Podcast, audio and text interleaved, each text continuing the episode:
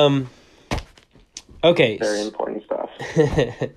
so, what bedevils me is your comment. We need to, I think, flesh out, or you need to um, maybe give the provenance of it. Where you said that all the plays are comedies except this one, The Three Sisters. So, Mm, I think we have to flesh that out because it's interesting that we read two other plays, which were to me less um, obviously set up to be funny. Like I feel like there's a lot of lines in this play, a lot of scenarios that are more um, comical. I would say not that it's a comedy, but more obviously comical or more like set up to be that way than the other two. What do you think about that, or do you totally disagree, or what? uh, I'm interested to know what you think were the like uh, last lines. Um, Well, the, the yeah the scenario. For example, Ferapont, the old porter, and then Anfisa to me were funny, or at least they felt like they were there to be kind of stumbly and funny. Do you disagree with that? The one who can't like hear and Yeah, he can't. to- The guy can't hear, and then Anfisa is kind of an annoying old lady. I I thought she was kind of funny, because she was so indifferent to their emotions and so forth. Um, yeah. and then I mean, I- there don't know if was that's necessarily like uh, laugh out loud, hilarious, but yeah, there's a kind of peculiarity, a kind of uncanniness or there was a lot more Yeah. there was a lot more motion. absurdity. in the play. A lot Yeah. more stuff going on. I wrote down cross conversations, so it was to me it was more busy, which to me is a feature of at least kind of zany comedies where um I, I'm I don't know what it would look like actually on the stage. It might look a lot more placid than what I'm imagining. But, you know, there was just a lot of action. For example, the time when he had the stage direction for um, the father I, I I'm horrible at pronouncing names, but Andre, I guess. Um, he was pushing the perambulator by the by the back and things like the last act. things like yeah, just as an example, things like that to me were interesting because it was more busy than to me the other two, which were much more uh, I guess staid. there's a busyness to it, but I mean, aren't they just kind of like staying in the same place? Because like I mean, Andre is you know Yeah, they are. He's just like pushing a. a Oh, I'm giving an example. That's just an example.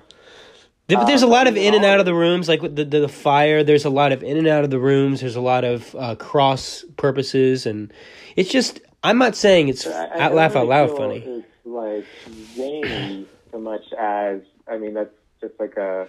I mean there are a lot of characters in the play, which Yeah, uh, it is a crowded play, um, and yeah, that is almost uh, to me is almost has the opposite effect of like making it feel like uh, they're just kind of. I guess that just kind of standing still, just kind of. Um, I mean, the whole effect of a play is, is, is the feeling of like time passing, while time is hmm at every moment standing still. Um, feels like nothing's happening. Um, yeah. and then, you know, an act goes on and you're like a year and a half later or something. Well, another character that to me was funny, and I, I'm I'm not disagreeing with you, um, because I believe what you said, and I would like you to maybe maybe I guess it's a quote from Chekhov where he said this wasn't a comedy Yeah. for sure. Okay, um, but Chebutin, Yeah, it's not is- Chebutikin, I mean, the, the, the at doctor. least in my copy, there's no like uh, subtitle here, but um, listed as just a drama in four play, in four acts. Right. Yeah. Well, that could be a trick. Um, no, but the doctor is funny. Do you admit that? Do you think the doctor's funny, or is he just sad and pathetic? um, is he meant to be literally depressing and kind of losing it?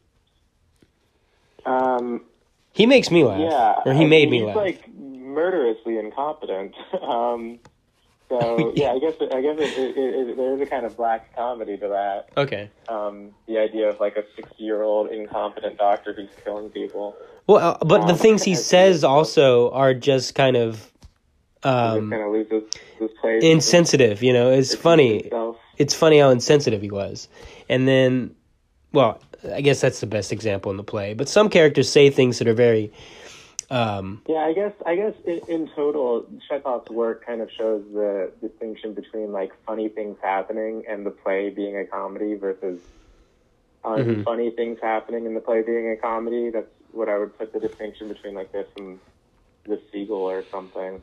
okay. um, where the kind of like moving force of the seagull is kind of a uh, from from act to act and from thing to ha- that happens to another thing that happens is a kind of absurdism. Here, Mhm. the moving force of the play is just like the decay of time or time Mhm. being actively lost or something. Um, the you know incidences that pile up. It's just like having a having a kid and then having another kid, um, not going to Moscow, and then Yeah. also still later not going to Moscow, and eventually giving up and going some other place. It's this guy, and then the guy getting shot. Um, so yeah, that that that that to me is kind of the the distinction is maybe not so much the like individual things that people say or that happen, but just kind of like how the play unfolds. The like logic of the play is the logic of just uh, Right. Sadder, um, just kind of decay and uh, Well, and but um, resignation and can I say too? First of all, I really like this play. I think it was my favorite so far. Um, Yeah. and I think it's because of the the the various interplays between all the characters, and there were so many, Mhm. and it was um, yeah. to me like a. I think we read. You said we read it in chronological order, right? Um, yeah, this is the. Uh, this is like 1900, I think. Yeah, that's what I saw. Before he died, three or four years before he died. And I just felt like this was a more mature play than the other two, even though the the seagull was Yeah. enjoyable and I liked Uncle Vanya a lot, but it was more of a culmination of those two, where it's like bringing together the themes from those two plays and making them, uh, r- writing them in a, a more mature way, almost is what I felt. And of course, Chekhov thought this was just a banal failure. Um, which I think often happens when you have like, um, you know, high ambitions for work. yeah, Uh, yeah, if it hits seventy percent of what you wanted it to be, it can feel like you know that's a that's a C minus. Um, but it can still be an uh, uh, uh, accomplishment.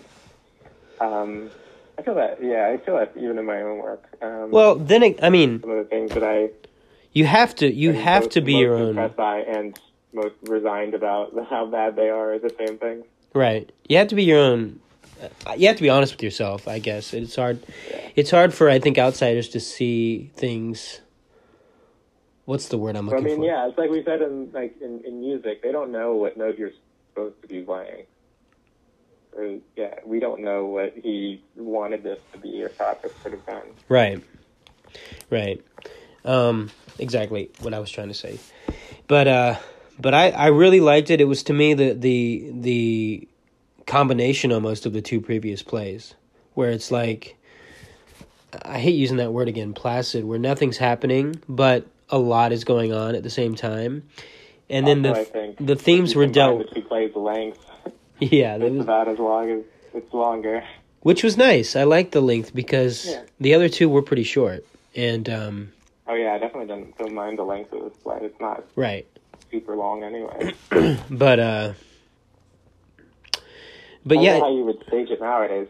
Um, because on the one hand, like we have movies that are all the movies are like two and a half hours, but they're two and a half hours of robots CGI punching. So I don't know if people could sit still. Like when they did Macbeth, uh, when the Coen brother did Macbeth, he cut a lot out of Macbeth, and it's like that's the shortest. that's one of the shortest Shakespeare's. yeah, Um, it is short. Like, couldn't it just be two hours and forty minutes? Like, why not just have it? Two, like, all the movies are that long, anyways, and it's not like that.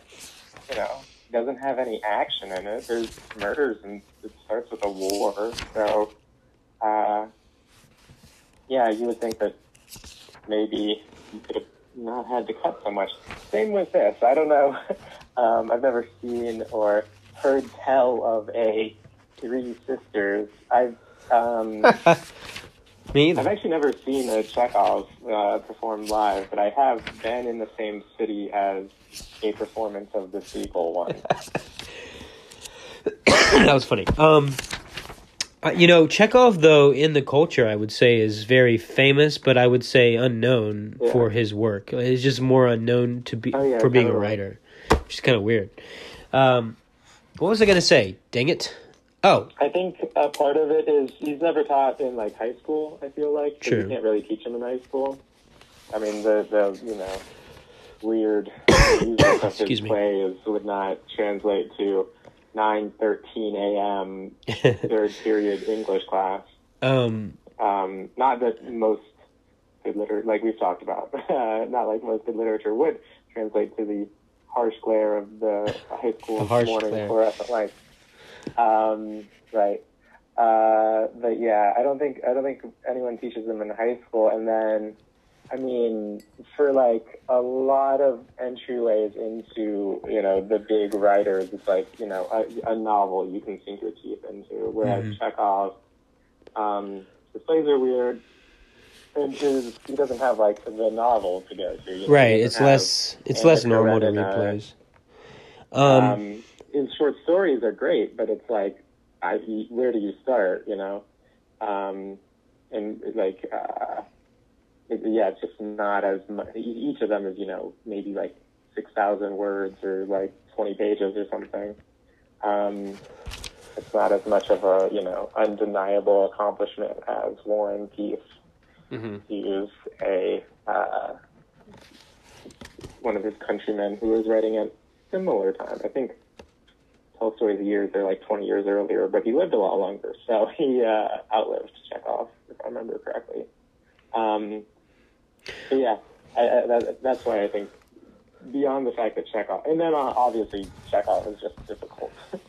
um, not difficult to like literally finish, you know, um, in the same way that like Joyce, you know, chapter three of Joyce of, of Ulysses, Proteus, like even as a Joyce head, it's like, yeah, I know that's difficult to read.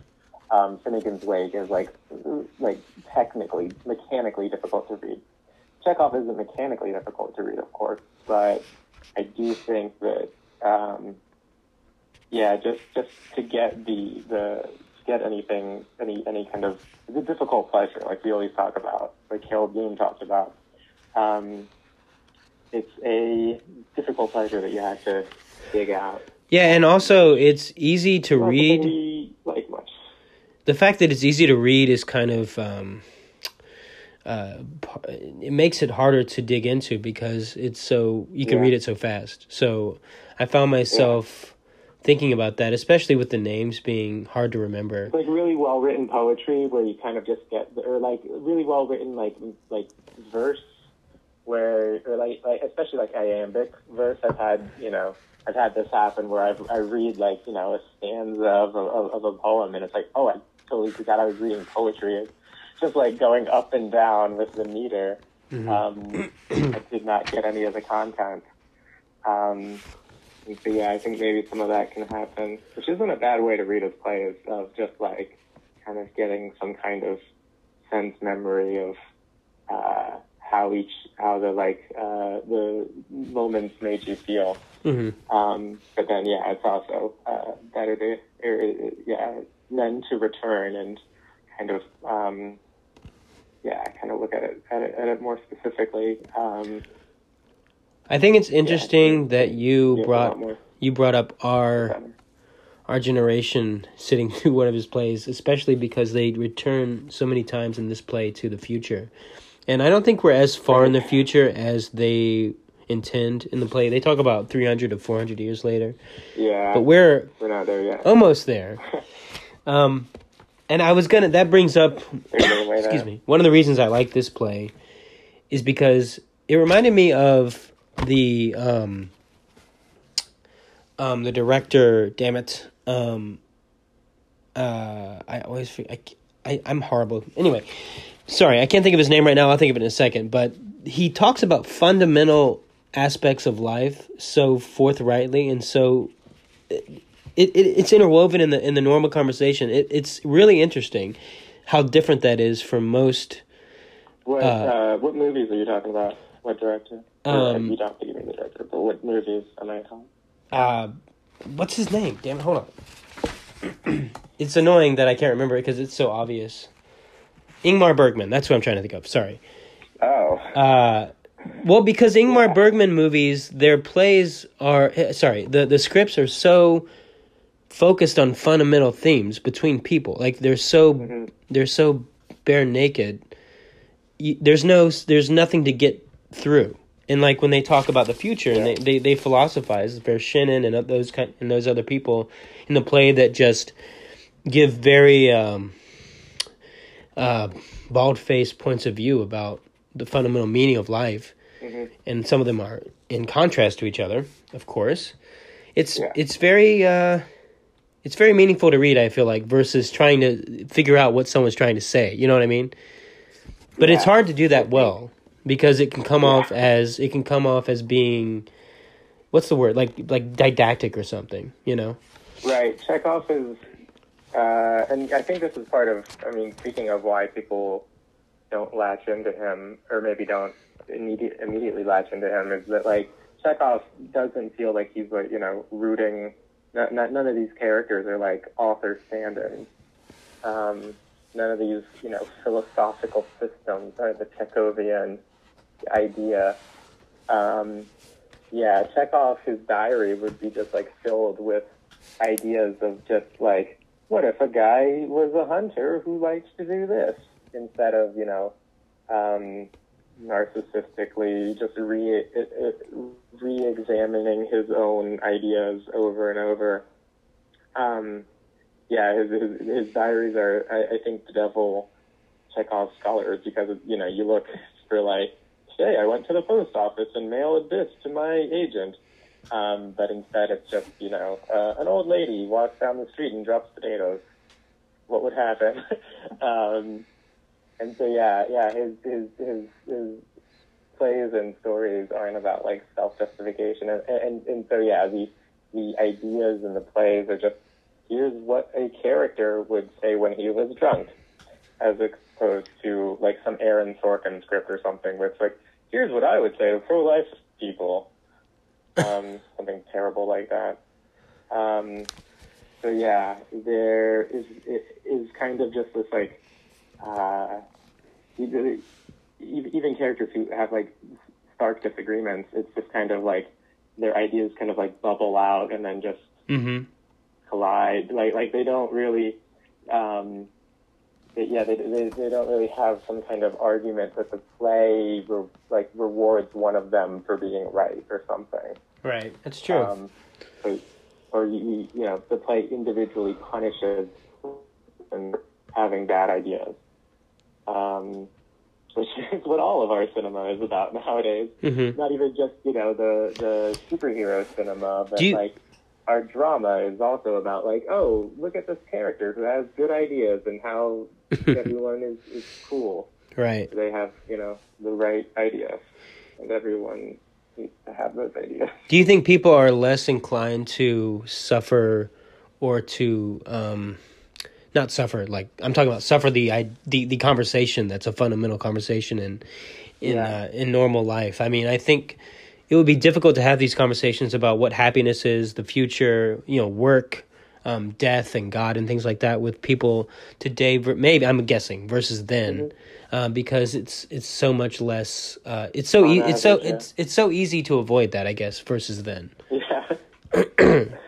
And I think, Maybe like you, you said one time, you know, when we were talking about something, I think Joyce, uh, what you read, the most difficult thing you read is what you're going to be able to read. I mean, and I agree with that. oh yeah. It's like what you think I about, yeah, they- I what you discuss. The the easiest media that you consume becomes the hardest media There you go. consume.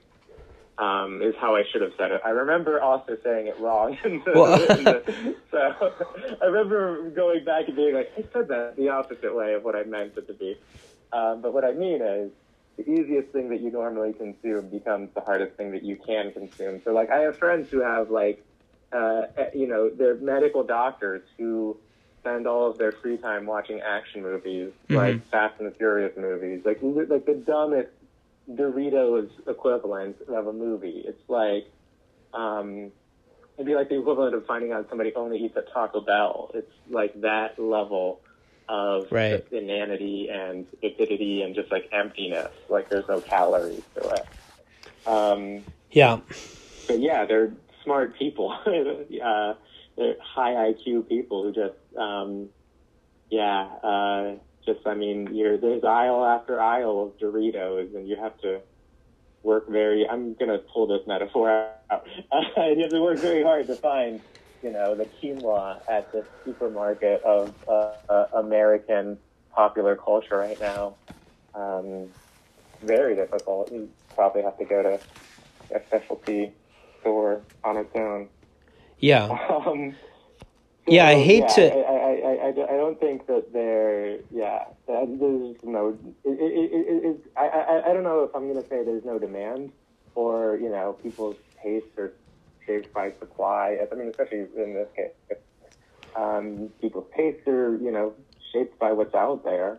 hmm Um, some amount of it is just like American life just is so hard, just sucks a lot to be alive uh, for a lot of people. That like why why go home and like make yourself do something that's not easy. hmm Um, not speaking of somebody who has a particularly hard life, but I think for a lot of people, it's you know they they they, they just you know going home and watching TV isn't about like oh let me experience something great, which is going to expand my reality. It's let, let me reset and get my energy back so I can work tomorrow, hmm uh, which is incredibly depressing. Um, because I feel like- we spend a couple hours after work getting ready for work tomorrow, unpaid hours of just preparing to be a worker again. I also imagine the world changes faster now than it did um, when people were taught principles or things about what how to live by back then versus now. It feels like every few years uh, things morph into something that they weren't before, and and and um, that's another part that I think maybe keeps people from engaging in ideas. Um, especially if if if someone you, you're talking to isn't an intimate partner or something. I mean, it's like why even go there? Yeah. Um, because there's I- I no feel like it's just. It, I feel like, uh, yeah, I feel like you're you're probably right that you know, uh, with more people running into each other, these you know, Right. like any kind of uh, thing spreads quicker. Mhm. Um, and I don't know if that's why, but like I also just feel like middle class, which is in America almost everybody, or everyone like imagines themselves middle class. There's like I, I remember a poll that like 85% of Americans think of themselves as middle class. So middle class uh, life is, is, is, so much of it is about like not having public like people don't like have books that they like in their bookshelves um, in their like living room that people will be in Mhm. they'll have you know i guess those are like hidden like like like a coffee table book is supposed to be like innocuous like oh here are pictures of seattle or something um, as opposed to a book that would spark opinions like oh here's uh, genealogy of Yeah. morals by nietzsche that's what i was reading on this couch so that's why it's here yeah, um, it's acceptance. You're talking about social acceptance is so important, yeah and not not being shamed for being different or for it's like the uh, being odd or But- something. but I think that's true, but also as like a, uh, like the I forget what what the, the term is, but like in, in business, there's like the minim, minimally viable product. Is that something I've never heard of that. where like you'll try to come up with like um, like a specific product, but like have as few like features that like you come up with before you put to market, so that like um, it won't like offend people, um, or it won't like turn. So to get like the most number of people to like something without with, like you. the least amount of like features to it hmm the minimally viable product, um, yeah, I'm sure I butchered the business definition of that, but I also feel like like that just like has kind of like seeped in, and we're like minimally viable people at this point, where uh, you meet a new person, and it's you know you try to be as you know as as as, as little as possible, so that you're not gonna like step on their toes or. There's not going to be something that's like, ooh, I hate that show. Actually, I don't need to talk to, or I hate that philosophy or something. I don't need to talk to this person anymore. Um, I feel like that. I feel like that a lot more when I'm uh, around like people outside of uh, entertainment. But even in entertainment, there's um, even in like the ten years that I've been in entertainment, it feels like there's a little like um, even in that that little slope that there's like you know kind of as like moving to LA, I guess probably helps that. But like, uh, yeah, more people. Just like like like just people kind of presenting less of a person uh, at first, and then you know where do you go from there? Um, yeah, presenting less of a person in total, maybe having less of a person to present, um, because uh, yeah, those things are, are related. um, yeah, this is way off topic of uh, actually the content of the play, um, but maybe not. I don't know. Um, well, I, I guess I, will at least I'll quote one time uh, to represent what we're talking about, where Vershinin Vershinin is um, he's talking about the future, and basically Vershinin mm-hmm. is one of the soldiers, and he doesn't really think life can be happy in their generation, and their goal right. should be to work for the future. Um, he says, of course, we shan't be able to enjoy that future life, but all the same, what we're living for now is to create it. We work, and yes, we suffer in order to create it. That's the goal of our life. um, yeah, that's what I mean. Where like it's a weird. It's it's not weird. It's um, it's an off-putting thing to hear as someone I think in our culture to hear someone be that oh, yeah. fundamental about life. It's interesting, and then other people have different points of view and um, express the core of how they are, like how they're existing. Um, in very frank ways to the other characters. Yeah, there's there's an interesting thing I think for Vershinin, and I think the concept of time that they talk about in the play is um, everyone's talking about like uh, you know hundreds of years in the future, or like people will always be like this, or something like that, where like the the the point of history where they're living in feels like so it's a, it's an unreal thing that they're talking about. Mm-hmm. You know, 300 years in the future, 400 years in the future, as opposed to in you know a week I would like to do this, um, or even um, maybe not maybe to put too fine of a point on it, maybe even you know the sister saying let's go to, we have to go to Moscow sometime, you know. Um, and so, yeah, the, this kind of idea of the future, uh, yeah, and I mean, saying three or four hundred years kind of puts like uh, balloons it out to, to, to make the point kind of almost almost a parody. Um, yeah, this kind of future is that they're talking about is unreal. It's just like it's not gonna. It just does not exist. It's not like a pressing reality or something. Um, which goes with something I think I think James Wood wrote this about this play, but it was I think about Chekhov anyways. That um, I'm gonna not remember the quote correctly, but it's something like uh, wishing, perhaps wishing for life is not that different. Oh, sorry, you, sorry, you cut out there a minute. Wishing for what now? Oh. Wishing for a different life isn't that different than wishing for no life at all. Um, hmm. where these these people like they're they're you know the I, his idea of the future is something that you know I could I could see I could see like a like a like a fruitful kind of like I have a I have kids and then you know they're grand he, he's not talking in like um in, even that kind of concrete language um it's like I will be dust on the footpath of somebody marching off to greatness in 400 years.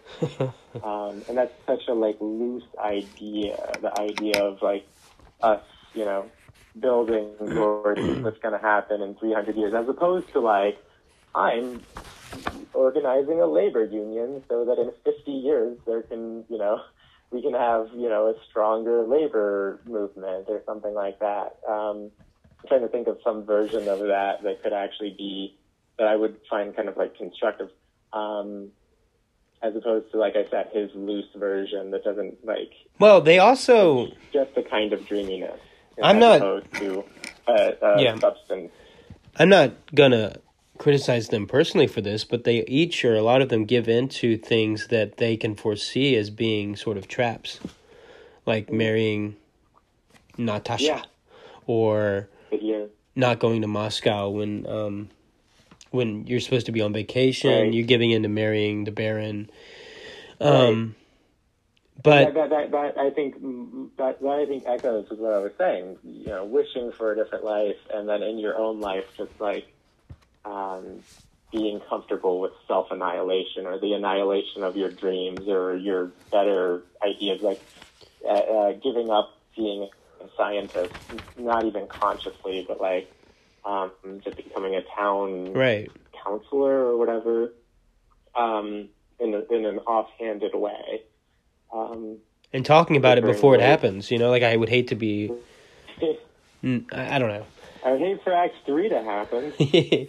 yeah, I can't remember what he says exactly, but yeah, that's predicted by the character. It's weird. Um, as an example of self annihilation, the the uh, Irina and then Masha. Irina, I'm on. Let's see. I, I don't wish I could give you a page. See. Yeah, there's no systematic like line or page numbers.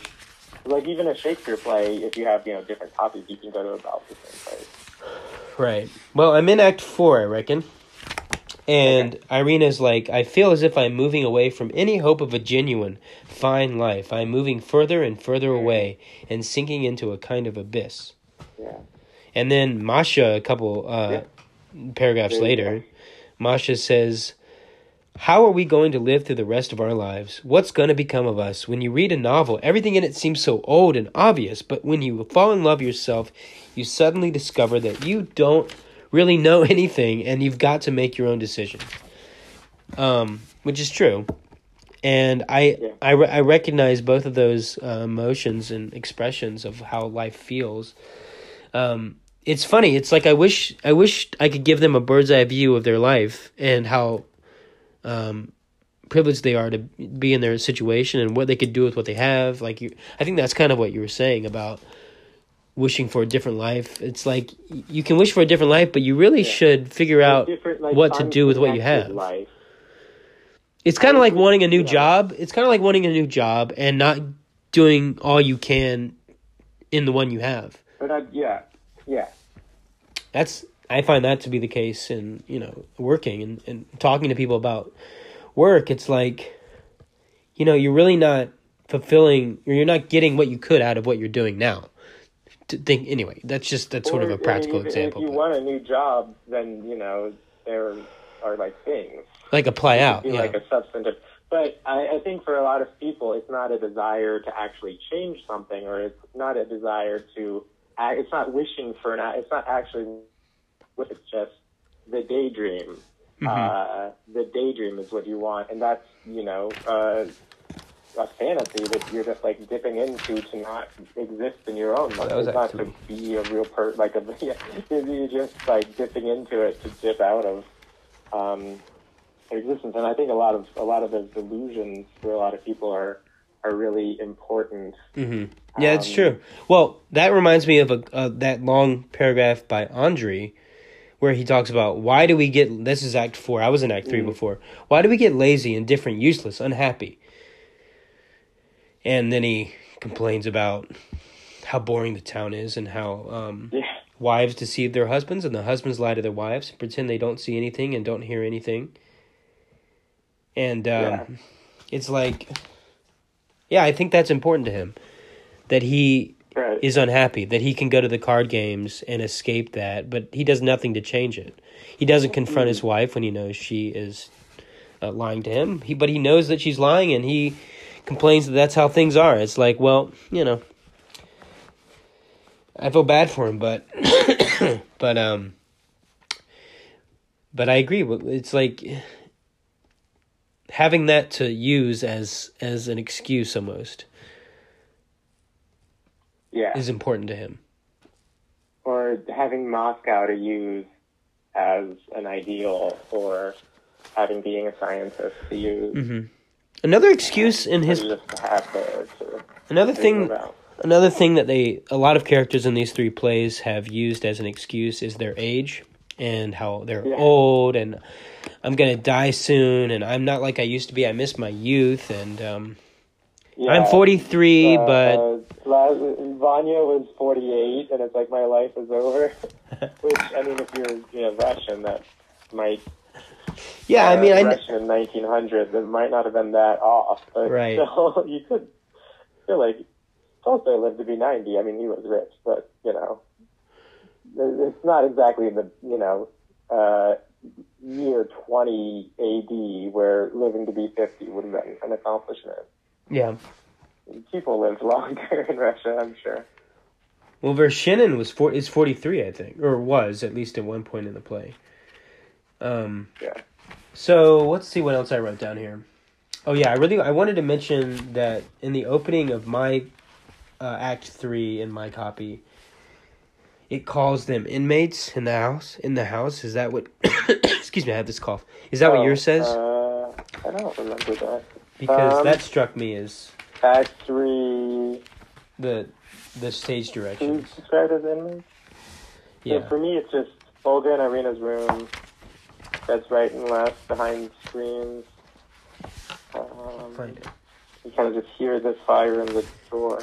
What does it say? What's the context that it says inmate? It was interesting because I didn't see the fire coming, and I was reading this, uh, you know, explanation.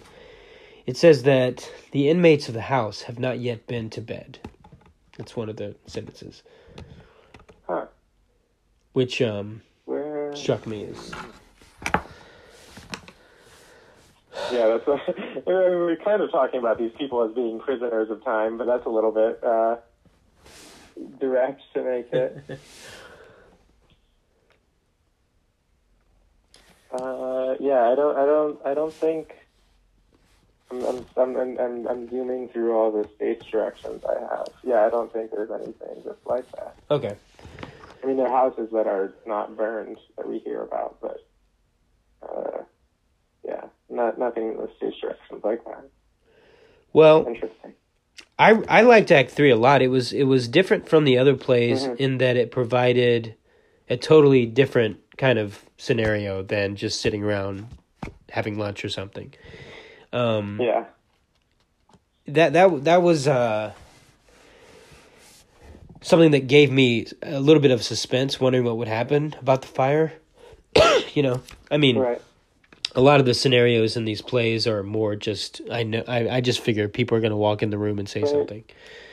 Yeah, but it is kind of continuing a uh, Chekhovian thing where there's like this big nature element. Um, we had water, we had trees, Right. you know, uh, uh, just like the landscape, but kind of specifically trees in the last one, Right. and now this fire that's just, uh, yeah, Well, you know, uh, going back undeniable natural thing that over overwhelms humanity.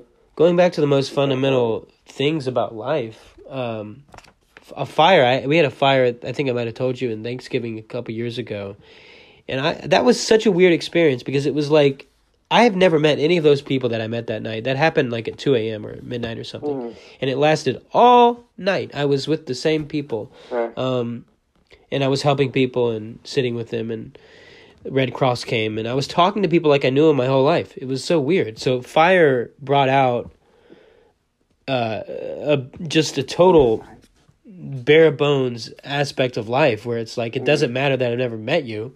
We're gonna have a conversation. It's kind of odd. Yeah. That would never have happened otherwise. So It's- that's kind of what it reminds me of. that you don't die. Yeah. So let's make sure that doesn't happen.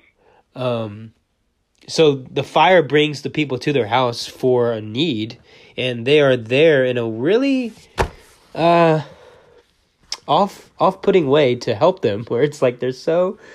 What's one of them says? uh I'm so sick of this or something. Was it Olga? She's like, I'm so tired of this. It sounds like uh, I just yeah, started. It could be Olga or Natasha, Yeah, I, I it was really the tree cutter, Natasha. I would Oh. say Natasha gets the closest to being a villain in a Chekhov. interesting. Um, especially knowing how Chekhov feel, felt about trees. The idea of her cutting down a tree is kind of like a personal, a personal thing for him. yeah. Well, I Well, want to cut down all these trees, especially the dead one. excuse me. I was surprised how the sisters let her and um, Andre come in and take over. It felt it felt like that wouldn't happen. Yeah, yeah. But you know, reading through the play, having not read it previously, it Right. felt at the beginning that Olga and the It sisters. felt more dynamic, right? Yeah, it felt like they were kind of having a renewal or something. It was the anniversary of their father's death, and they were very um Yeah. like the, uh, It's the interesting too that like the play starts with them being a year out from their father's death, so they're already like in you know in some timeline. It's not like here's the start. Hamlet's father's ghost just Yeah. started showing up. It's you know this is like we're starting in the middle of something. hmm Yeah, it, it, it just felt like there was more hope. For, Yeah, I, I mean, I'm obviously that was on purpose, uh, like you said, Yeah. the self annihilation. But I did not assume they would just be giving in to such things like borrowing money on the house that they didn't know, Natasha and Yeah. Andre, in order to pay their debts. It's like Giving away the bedroom. you really shouldn't put up with that. You Oh, shouldn't yeah. put up with the gambling initially. I mean, if he's living off your stuff, it's really not fair that Right. he's using. But if you're gonna go to Moscow sometime, who cares? Yeah, Yeah. that Moscow, that was uh, their home place where they were born, right? And do Yeah. you do you think um They're exiles from is some does something remind them of it, or they just think about it all the time? I guess it's kind of like Um, so they just thought they did kind of think about it all the time. It's also true that Chekhov thought about it all the time. and then what's his name was um, from there. Vershinin was from there too. He brought and they were like, "Oh, you're from And they so Moscow? what street were you born Moscow. on?" Yeah, yeah, yeah. Okay. Right. Um, yeah, I feel like that uh, is kind of a hard thing to. I mean, there are there is small town America now, but like the two of us grew up in like suburb towns. You know, uh, it's kind of like hard to imagine the how shut off you would feel. Yeah. I mean, e- even a small town now is less shut off. You know, they all get televisions. Yeah. Uh, yeah. Uh, so yeah, the smallest town in America is more connected to the rest of the world than you know some military outpost in Russia in 1900. I, I also thought sort of a um, contrast to the, the way they ended up was the way they were raised, which was very disciplined. They all know three languages at least. And so stuff like Right. that, the hints about that, about how they were raised, I kept wondering whether they were wealthy and, and It's whether like a balloon that slowly gets let the air out of. and they kept talking about how they didn't have to work. You know, they were at least if I don't know, I couldn't tell if it was the sisters, although they did discuss it. They did say that they were raised not to have to work.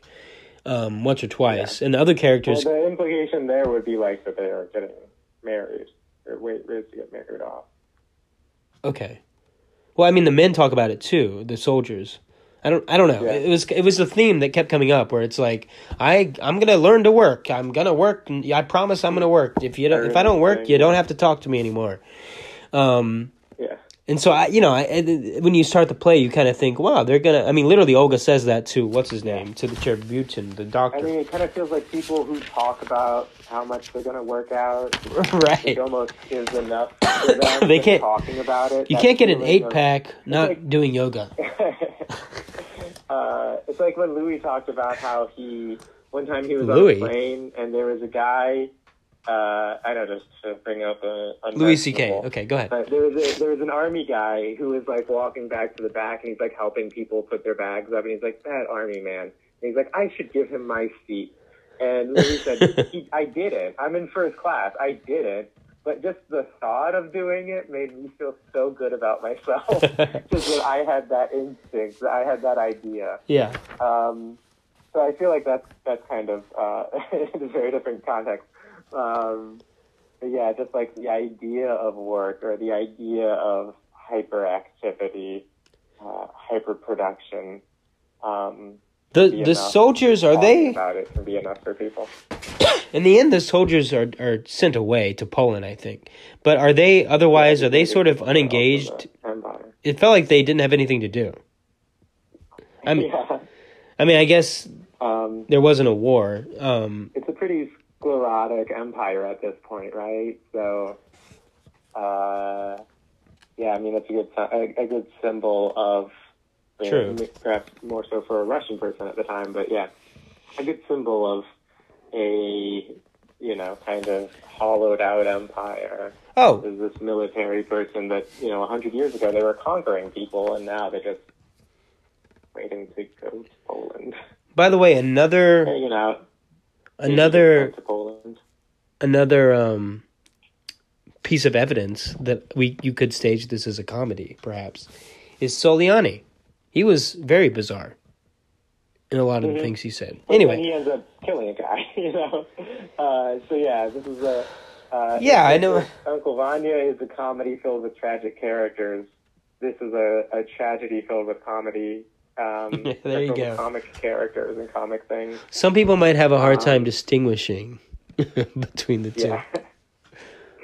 I can understand. Yeah. Because even the duel was funny. I'm, I'm sorry to say Yeah. that if you disagree, No, it- but it was so starkly ridiculous that there was a you know a Mm-hmm. death match going on behind the garden, Right. and they were just chilling and And they're like playing it off. Yeah.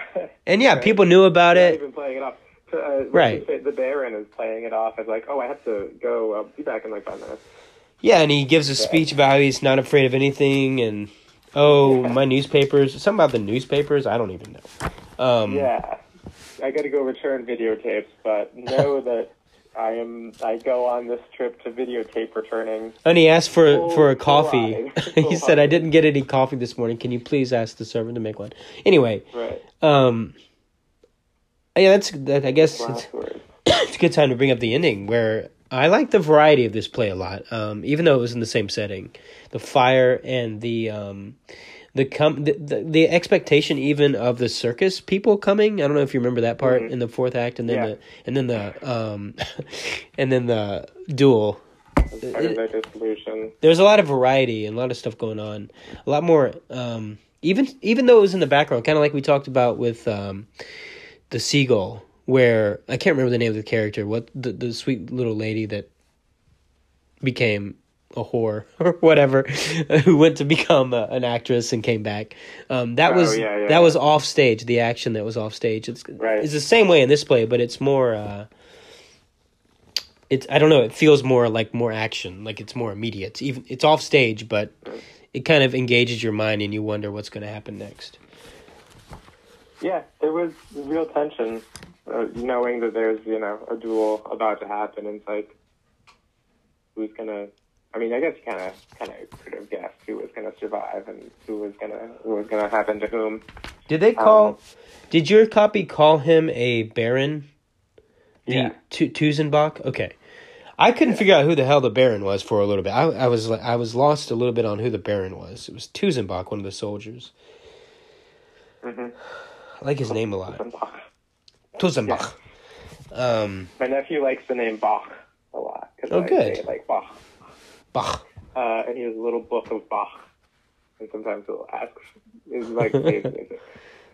He'll ask for Bach. Is it a biography, like a children's book?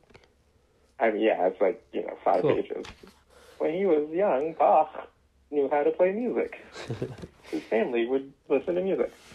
Anyway, um, so yeah, yeah. What do you want to say about the end? Uh, I have a line I just- underlined that I think is, is the end of my discussion. But yeah, I can save that until until we're until Okay. we're ready.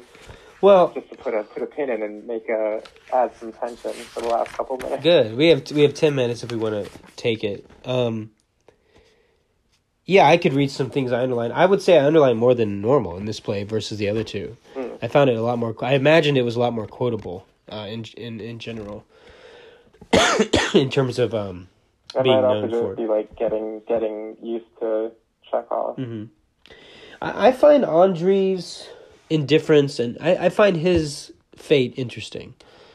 Waywardness. It's like it's it's Weightless. there is no effort at all. I, I don't know something about it's interesting to me. The, the the guys coming after him, the um the old sort of servant guy, Ferapont, in my copy, Mhm.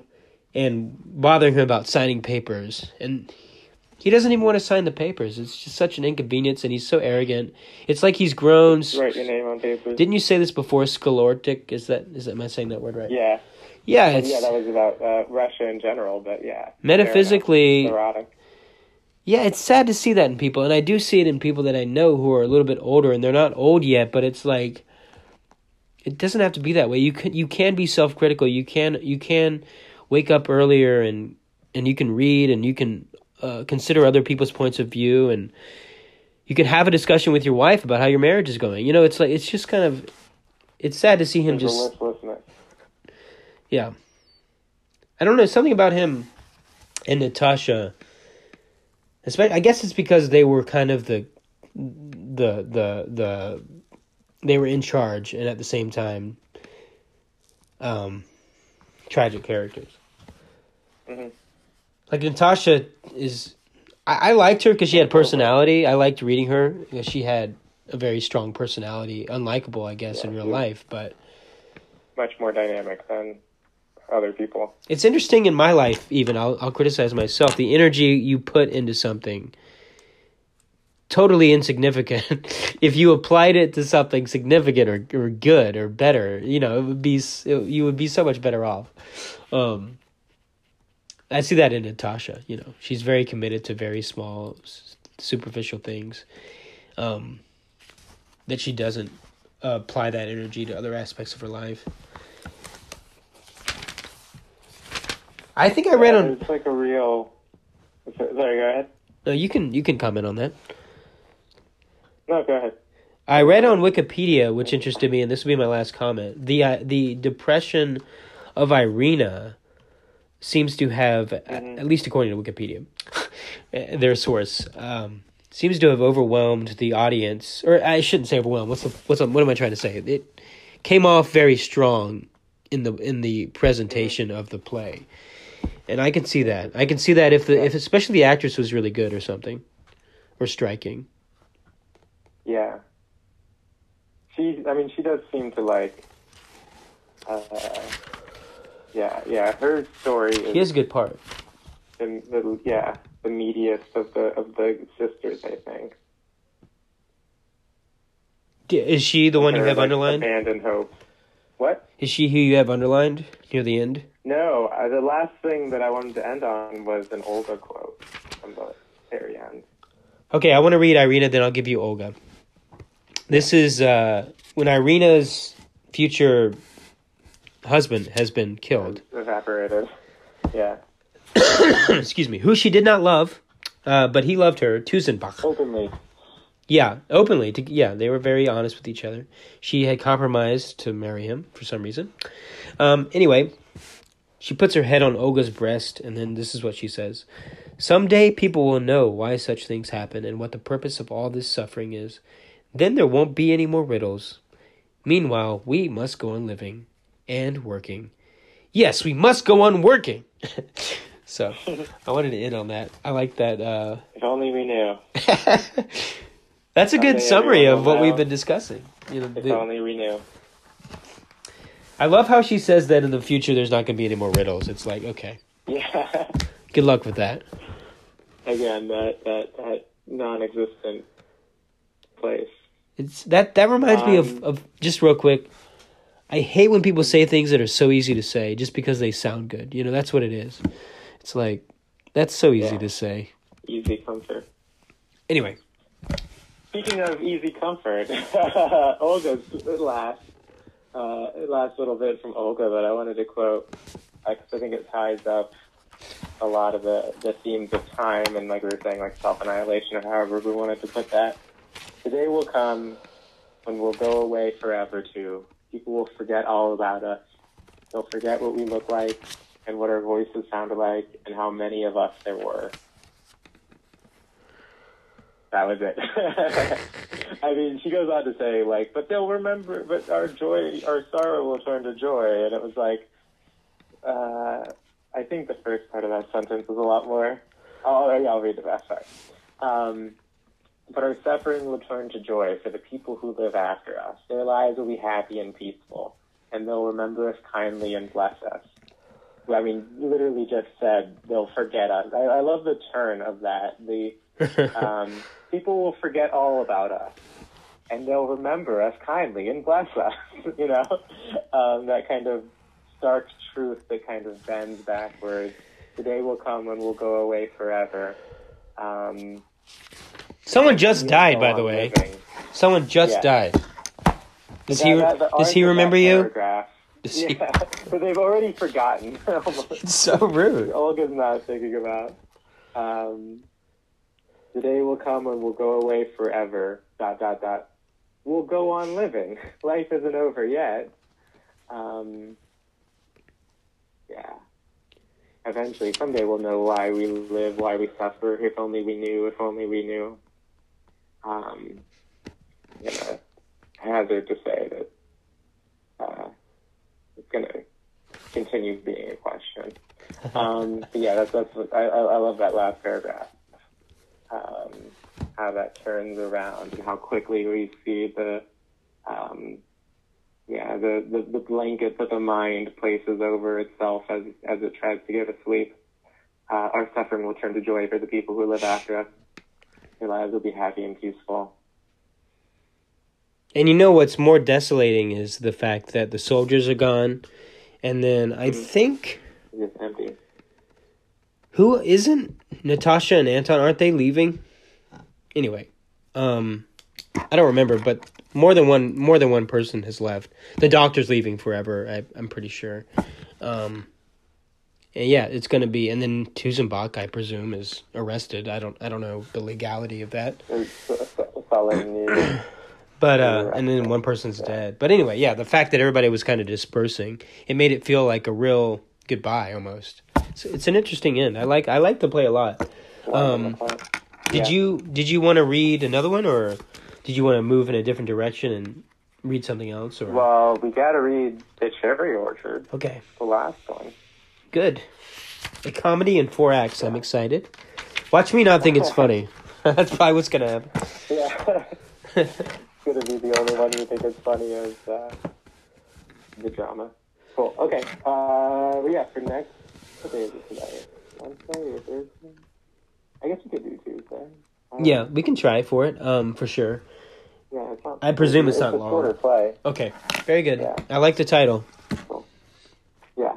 That's a start. All right, dude. I'll talk to you Yeah, for sure. Tuesday, hopefully. Okay. Okay. Okay, bye. You